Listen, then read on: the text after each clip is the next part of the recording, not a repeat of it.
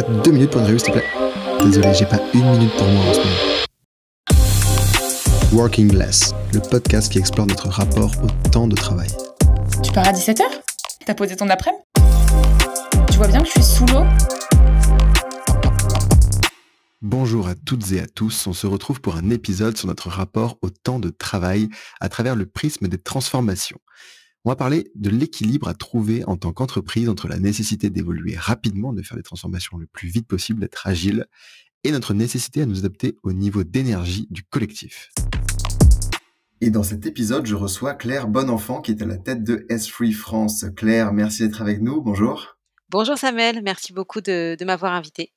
Alors, depuis ton arrivée à la tête de SThree, tu as passé beaucoup de temps à lancer des initiatives de transformation du groupe pour tester plusieurs innovations managériales au départ quand tu es arrivé après ton passage aux Pays-Bas. Comment est-ce que tu as perçu l'état du groupe en France? Oui, alors, le rapport au travail était très différent. Et je vais faire un petit flashback pour comprendre d'où venait cette différence. Évidemment, je suis française, donc j'ai eu mes premières expériences professionnelles, stages, etc. en France.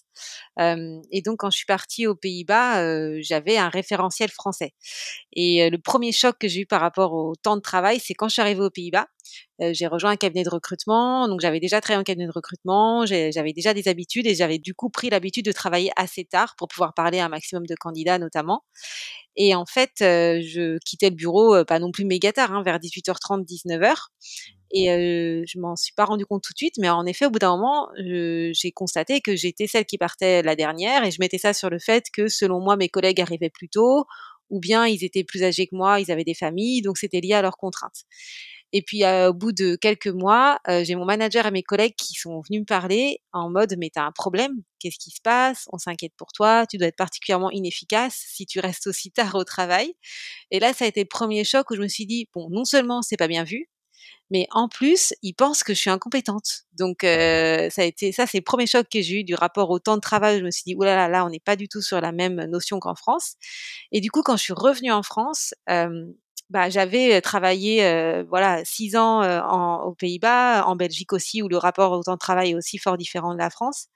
Et là, j'ai été confrontée à une culture qui n'avait pas évolué par rapport à ce que j'avais connu à mes premières années professionnelles, c'est-à-dire une culture du présentéisme, avec aucune flexibilité sur les horaires, aucune flexibilité sur du télétravail. Donc, pour le coup, j'étais en décalage complet. Je me reconnaissais pas du tout dans cette culture d'entreprise. J'avais l'impression que c'était 2 entreprises différentes, en fait, alors qu'on est un grand groupe. Et puis, j'ai questionné pourquoi on en était là. Et ce que je voyais, c'est que les collaborateurs, eux, ils avaient envie de plus de liberté. Ils souffraient de cette structure très rigide. Mais il y avait une équipe managériale qui avait peur, en fait, qui avait besoin de contrôle et qui avait peur de l'impact que ça pouvait avoir sur la performance de donner cette liberté. Donc, moi, le constat que j'ai fait, c'est que j'ai eu l'impression de faire un retour en arrière avant que je parte aux Pays-Bas, que rien n'avait bougé et qu'on était encore fort dans cette culture très toxique selon moi de présentéisme et qui n'était pas orienté vraiment performance, quoi. Ouais, donc tu as vécu le choc des 2 côtés, mais peut-être que quand tu es revenu en France, tu comprenais l'état dans lequel ils étaient parce que toi-même tu avais vécu ça quelques années auparavant en arrivant. Je comprenais, mais je pensais que ça avait bougé, pour être honnête. Et c'était pas que chez SThree, hein, je pense que dans beaucoup d'entreprises en 2016, on était encore là dans beaucoup d'entreprises. Donc, c'était pas, je me disais, oh là là, mon entreprise est vraiment décalée par rapport aux autres entreprises françaises. Non, c'était plutôt, même mes amis que j'ai retrouvés en France en revenant, quand je leur disais, je vais chercher les enfants à 16h30, ils me disaient, mais tu fais quoi comme boulot? Enfin, c'était pas du tout ancré dans les habitudes. Donc, vraiment, le choc des 2 côtés, ouais. et est-ce que tu te rappelles la réaction des membres de SThree quand tu as lancé ces premières idées de transformation? Et puis, qu'est-ce que c'était ces premières transformations? Ouais, alors je me rappelle très très bien parce que c'est un moment hyper important pour moi et qui m'a beaucoup touchée. Et bien sûr, avant de leur parler d'idées de ce qu'on voulait faire, il fallait créer un point de départ. Et donc pour moi, la première chose que j'ai faite, c'était surtout de partager avec eux l'audit que j'avais mené de la filiale française et les constats que j'avais faits sur l'engagement, la performance, la satisfaction au travail. Et donc ça, c'était vraiment, on va dire, rationnel, hein, des chiffres, des données. Et puis après, je leur ai parlé avec le cœur et les tripes, comme on dit, sur ces idées de transformation, les inspirations que j'avais, les témoignages que j'avais pu écouter, et surtout pourquoi ça me parlait, et tout en étant très clair qu'on était quand même une entreprise avec un cadre très précis, c'est-à-dire qu'on avait une mission qui était bien définie, on avait une ambition qui était bien définie, et on était déjà coté en bourse avec un cadre de compliance assez précis. Donc, je me rappelle qu'ils se sont dit que le constat que j'avais fait, ils le reconnaissaient, donc ils partageaient mon constat, que ce que je leur présentais, c'était attractif, mais que ça faisait quand même un peu peur. Et il y avait aussi des doutes sur est-ce qu'on va vraiment y arriver, parce que moi, ce que je leur disais, c'est qu'il faut qu'on construise une entreprise où chacun peut exprimer son plein potentiel, où on a une gouvernance partagée, donc le moins de hiérarchie possible, et qui soit centrée autour de ses clients. Donc, j'ai envie de te dire, quand tu dis ça et que tu présentes ça à quelqu'un, ils sont plutôt enthousiastes. Par contre, ils sont sceptiques au début, tu vois, de se dire, OK, c'est bien beau, mais comment on va y arriver ? Ouais, et à quoi c'est dû ça? C'est parce que toi, tu étais capable de te projeter, parce que tu avais vu d'autres façons de s'organiser, de manager, de travailler. Et donc, tu disais, en fait, je vois déjà exactement là où on va. Et eux, ils voyaient pas encore forcément là où c'était. À quoi est-ce que c'est dû le fait que le dirigeant, il a envie d'avancer super vite et que les équipes, elles ont envie, elles trouvent ça attractif, mais elles n'arrivent pas toujours à se projeter à ce même rythme, en tout cas, de transformation. Ouais, tu as raison sur un point, c'est que de par mon précédent rôle, en fait, j'ai toujours beaucoup étudié et recherché les nouvelles formes d'organisation pour m'inspirer et voir comment on pouvait travailler sur l'engagement des collaborateurs et l'épanouissement de chacun. Et je pense que c'est en effet quelque chose d'assez commun quand un dirigeant veut bouger, c'est qu'il est sorti en fait de son organisation, qu'il a allé rencontrer d'autres organisations, qu'il s'est inspiré, qu'il a lu, qu'il a regardé des vidéos. Et souvent, ce qui fait l'écart, c'est que les collaborateurs sont un peu enfermés dans leur entreprise. C'est-à-dire que, en plus, nous, on est une entreprise qui recrutait à l'époque beaucoup de juniors et qui les formait en interne. Donc, on avait uniquement de la promotion interne, ce qui fait que les managers, ils avaient souvent vu que cette entreprise. Et du coup, ça fait que tu réduis ton champ des possibles. Donc ça crée un écart sur le point de démarrage qui était plus compliqué. Et donc, en effet, tu as tout à fait raison. Une des premières actions que moi, j'ai voulu faire, c'est leur dire « sortez ». Allez voir ailleurs, écoutez ces podcasts, allez interviewer des dirigeants, allez à cette conférence qui parle des nouvelles formes d'organisation, d'empowerment, d'autonomie, pour essayer de voir ce qui se passe ailleurs et en quoi vous pourriez vous inspirer de ces nouveaux modèles pour construire notre propre organisation. Ok, super clair. Et là-dessus, toutes ces transformations, on comprend bien qu'elles partent tout le temps d'une bonne intention, mais que dans les résultats et dans le processus, parfois, on perd certaines personnes en cours de route parce qu'elles se rendent compte que les premiers effets, avant que ce soit le résultat final auquel on veut arriver, c'est pas quelque chose de positif, au contraire. Par exemple, si on prend sur le télétravail ou sur la suppression des managers, on peut avoir une perte de repères, un désengagement qui est la première étape avant d'arriver à trouver son rythme. Et des personnes qui vont dire, en fait, non, ça marche pas, c'est pas pour moi, qu'est-ce qu'elle fait? Elle fait n'importe quoi, c'est pas comme ça qu'on fonctionne depuis des années, donc on a peur. Et est-ce que, en fait, la transformation, elle s'applique à tout le monde, ou est-ce qu'on est obligé de se séparer de personnes en cours de route qui adhèrent pas à ces sujets de transformation? Ouais, alors il y a plein de questions là qui sont hyper importantes en effet. Déjà, quand on utilise le mot transformation en France, ça fait peur parce que tout de suite, ce qui est associé au mot transformation, c'est souvent les plans de licenciement, l'optimisation. Donc clairement, il faut se dire, il faut admettre que le point de départ, on va dire mental dans la plupart des gens, c'est négatif, de se dire aïe, transformation, c'est pas que du bon. Donc je pense qu'il faut vraiment être très clair sur ce qu'on souhaite et quelles sont les ambitions du collectif de mener cette transformation, c'est-à-dire c'est pour quelles raisons, pour quel objectif, dans quel but, et qu'on définisse ensemble des indicateurs pour mesurer en fait le progrès vers ces buts-là. Après, ta question, elle était sur ça crée du désordre et ça crée aussi parfois des effets négatifs. Donc, sur les effets négatifs, je suis tout à fait d'accord. Nous, par exemple, on s'est rendu compte l'année dernière qu'un des impacts négatifs de notre transfo, c'était qu'on avait un peu perdu notre focus sur la performance, qui était clairement un des points clés de notre ADN. Et donc, on s'est dit, qu'est-ce qu'on peut faire pour corriger ce point-là sans pour autant revenir au modèle d'avant, contrôlant, etc. Et en fait, on a découvert, on connaissait déjà, mais on s'est plus penché sur la méthode des OKR, donc une méthode de pilotage de la performance qui est pas uniquement sur les KPI, mais bien avec un alignement très fort stratégique et une approche plutôt holistique. Et on s'est dit, voilà, on va utiliser cette méthodologie, on va la dérouler pour pouvoir pallier à ce qu'on a perdu. Donc, on savait qu'on avait perdu un aspect très, très contrôlant de notre organisation. Et donc, en effet, on avait créé un petit peu de chaos. Et comment on allait chercher des outils alternatifs, en fait, pour retrouver de la structure dans ce qu'on faisait. Après, sur ton point sur est-ce que c'est fait pour tout le monde ? Vaste question. Pour moi, les transformations, je les vois comme un marathon. Et en fait, la difficulté, c'est quand tu commences en tant que dirigeant à réfléchir à ta transfo, donc quand tu es au kilomètre zéro, c'est pas le moment où tu vas en parler aux collaborateurs. En général, tu vas déjà parcourir les premiers kilomètres tout seul pour toi-même construire ta propre conviction personnelle, te documenter, rechercher, savoir comment engager des collaborateurs sur le sujet. Ce qui fait que quand tu commences à en parler, toi, tu es déjà au kilomètre 20 et eux, ils sont au zéro. Et donc, l'écart, il est là. Et la difficulté, c'est de laisser le temps à chacun de parcourir ses premiers 20 kilomètres. Et pour moi, l'enjeu, c'est pas que tout le monde arrive au même moment à la fin de la course, mais que tout le monde finisse la course et qu'on laisse personne sur le côté, soit parce que c'est épuisant physiquement ou mentalement, soit parce que la motivation n'est plus là de donner l'effort. Et pour moi, la clé là-dedans, c'est de créer des moments réguliers d'intelligence collective où on va se parler, on va se donner du feedback sur voilà comment ça se passe pour moi la transfo, ce que j'aime bien, ce que j'appréhende, ce qui se passe bien, moins bien. Et il y a deux choses qu'il faut faire, c'est premièrement savoir ralentir quand l'organisation est vraiment en difficulté et savoir faire pause et dire « Ok, là j'ai entendu, il y a un signal qui dit qu'il faut ralentir ». Et l'autre chose, c'est projeter dans le temps long. Parce que souvent, quand on a la tête dans le guidon et qu'on est dans la transfo, on se dit « Mon Dieu, là c'est un nœud pas possible, j'arrive pas à voir comment on va s'en sortir ».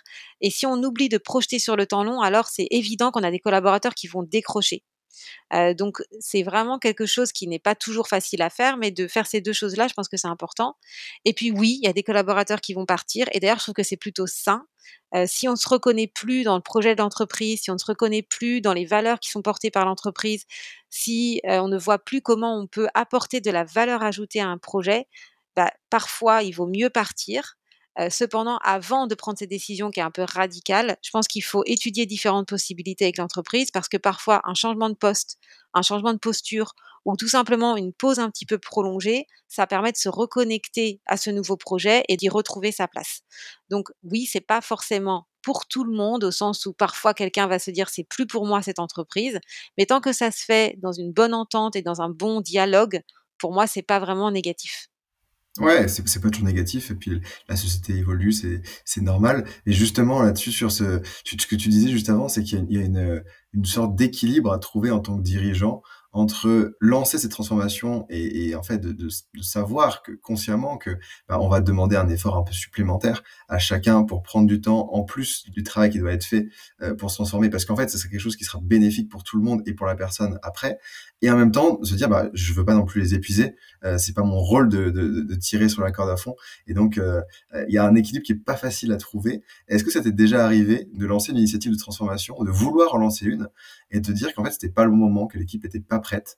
Et si jamais c'est le cas, qu'est-ce qui t'a permis d'en juger et comment tu réagis face à ça? Ouais, bien sûr, ça m'est arrivé.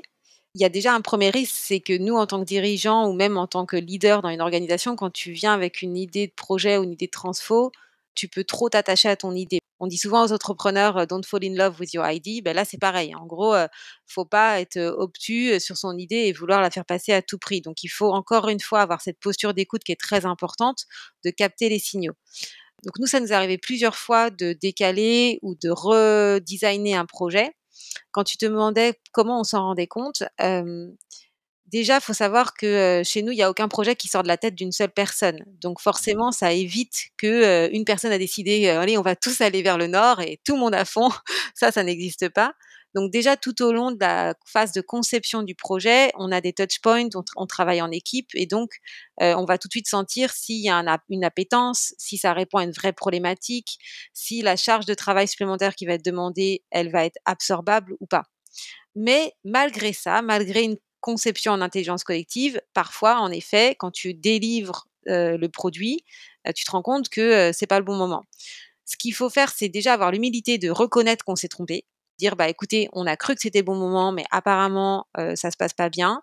Il faut être ferme sur l'objectif principal, parce que souvent, si vous avez travaillé un projet, c'est parce que vous aviez vraiment détecté une problématique, donc renforcer que cette problématique doit quand même être traitée et on doit quand même y trouver des solutions. Cependant, le format qui a été proposé n'est peut-être pas adéquat et il faut y retravailler. Et puis, l'autre chose, c'est parfois, il faut engager d'autres interlocuteurs, d'autres stakeholders de l'entreprise parce qu'on a oublié une partie prenante. Ça peut aussi arriver. Et encore une fois, d'avoir l'humilité de dire, voilà, on était parti sur telle solution à telle problématique, on s'est rendu compte qu'on avait mal anticipé ou mal appréhendé cette partie de l'entreprise, on va y retravailler avec vous et on va revenir ensemble avec un nouveau projet. Tout ça, pour moi, c'est une question d'ego. Donc, encore une fois, ne tombez pas amoureux de votre idée, de votre projet, de votre transfo magique, et d'humilité au sens où parfois, on n'est pas dans le bon timing. Pour autant, c'est pas qu'il faut reculer à chaque fois. En tant que leader, il faut quand même avoir une vision claire. Donc, je pense que renforcer à chaque fois dans ces communications-là le cadre, comme on disait, sur bien expliquer pourquoi on le fait, quelle est la problématique et qu'il faut absolument qu'on trouve une solution à cette problématique, c'est très important parce que il ne faut pas pour autant ignorer certains sujets parce que la préparation n'a pas été bonne. Donc, c'est important aussi d'être très ferme sur « Ok, peut-être qu'on va retravailler », mais on ira dans cette direction dans tous les cas parce que c'est important pour le collectif. Ouais, un équilibre à trouver encore et ne pas avoir trop d'ego effectivement, parce que ne serait-ce que parce que les transformations, c'est un sujet en perpétuel mouvement et que peut-être que la vision qu'on a à l'instant T, 3 mois plus tard ou 6 mois plus tard, elle est plus la même. Et on en parlait récemment avec l'exemple de moins d'hiérarchie où il y a quelques mois et même il y a quelques années, tu étais super enthousiaste sur le sujet, on parlait énormément de moins de managers et on allait là-dessus. Et en fait, l'environnement change avec beaucoup plus de chaos et de crises actuellement, qui fait que le manager prend peut-être plus d'importance dans ces moments-là que dans les moments où tout va bien et où les gens peuvent prendre le rôle du manager chacun en autonomie. Et donc, on en revient aussi, donc on réajuste, on réadapte. C'est un petit peu ces sujets de transformation qui sont jamais achevés. Non, tout à fait. C'était super clair, super actionnable sur tout ce que tu nous as partagé. Merci. On va passer juste aux 2-3 questions de fin, si tu le veux bien. Ouais. Est-ce qu'il faut renforcer ou achever de détruire l'équilibre pro-perso ? Ouais, grosse question. Alors, je réponds plutôt personnellement à cette question, parce que je pense que c'est une question qui touche tout le monde personnellement. Moi, j'y crois pas trop à l'équilibre pro-perso, parce que déjà, j'ai pas 2 cerveaux, j'en ai un, et donc forcément, les 2 s'entremêlent tout le temps. Par contre, ce que je crois qui est très important, c'est qu'on apprenne à identifier nos besoins, qu'on apprenne à les exprimer et à faire des choix en fonction de ces besoins et à les assumer. Et ça, c'est vraiment un enjeu, je trouve, de développement personnel qui est énorme et sur lesquels les entreprises doivent beaucoup plus s'impliquer, d'aider leurs collaborateurs à définir pour eux-mêmes, voilà, quels sont mes besoins, quelle place je veux laisser à mon activité salariée et professionnelle, quelle place j'ai besoin pour mes autres engagements, mes autres activités, pour mon bien-être à moi, pour du temps pour moi, pour ma famille, etc. Et qu'on puisse faire des choix éclairés sur ces points-là. Ça, c'est très, très important. Après, j'ai bien conscience que moi, ce discours-là, c'est un discours de privilégié puisque j'ai pu choisir mon métier, je suis dans un métier que j'aime où je suis aussi dans une entreprise avec laquelle je suis alignée. Donc malheureusement, je pense que cette question de comme je te disais, de vie pro, vie perso, pour moi, elle est très personnelle et il y a encore beaucoup de personnes pour lesquelles c'est pas si facile de répondre à cette question puisqu'ils n'ont pas suffisamment de contrôle sur cet équilibre-là en leurs mains, quoi. Complètement. Et pour mettre des mots sur ce que tu viens d'exprimer, il y a un concept que j'aime bien, on a longtemps entendu parler de work-life balance pour parler de l'équilibre pro-perso, et on entend un peu plus depuis 1 ou 2 ans, j'ai l'impression, ce terme de life-work integration, c'est-à-dire qu'en fait, on n'a qu'une vie, effectivement, et on choisit d'intégrer différents éléments dans sa vie, parmi lesquels le travail et la vie privée, plein d'éléments de la vie privée qui viennent se greffer, et que tout ça essaie de se faire en harmonie. Mais effectivement, c'est quelque chose de super personnel, et certainement de personnes qui ont besoin de faire une coupure super franche parce qu'elles ne sont pas dans un job sur lequel elles se sentent à l'aise. Une dernière question, c'est comment est-ce que tu définirais le travail ? Alors, pour moi, le travail, c'est très simple. C'est l'action de déployer des efforts, qu'ils soient physiques ou non, pour exécuter une tâche ou une mission. Donc voilà, donc ça ne sous-entend pas forcément de salaire. Par exemple, je travaille à l'éducation de mes enfants, je travaille dans un projet associatif pour mon école. Enfin voilà, ce n'est pas forcément une question de salaire, mais il y a une question de je mobilise ma capacité physique ou mentale dans le but de réaliser une tâche ou une mission. Parfait. Écoute, c'est une définition à laquelle je souscris effectivement parce qu'elle englobe plus largement que simplement les activités qui sont rémunérées effectivement. Merci beaucoup Claire pour cette intervention dans le podcast. Merci plus largement aussi pour le soutien que tu apportes avec SThree au documentaire, à ce nouveau documentaire, mais à tous les documentaires Work in Progress.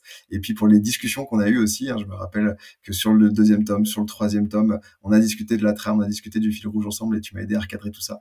Donc merci pour tout ça. Et puis on se retrouve dans quelques mois à la sortie. Merci à toi Samuel d'être un pionnier qui nous montre des exemples hyper positifs. Tu sais que c'est très important pour moi d'aller chercher de l'inspiration. Donc c'est toujours un plaisir d'échanger. Merci beaucoup. Merci d'avoir écouté cet épisode jusqu'au bout. S'il vous a plu, la meilleure façon de m'encourager à en enregistrer d'autres est de laisser une note et un commentaire sur votre plateforme préférée. On se quitte, mais pas vraiment, parce que pour passer du son à l'image, je vous invite à visionner les documentaires Work in Progress et Why Do We Even Work, qui explorent les transformations du travail. Vous les trouverez sur différentes plateformes, tous les liens sont sur wipdocumentary.com. Et puis si vous avez déjà vu, c'est l'occasion peut-être de découvrir la bande dessinée et si on travaillait autrement, un mélange des documentaires et des fictions. Je vous dis à très bientôt, salut!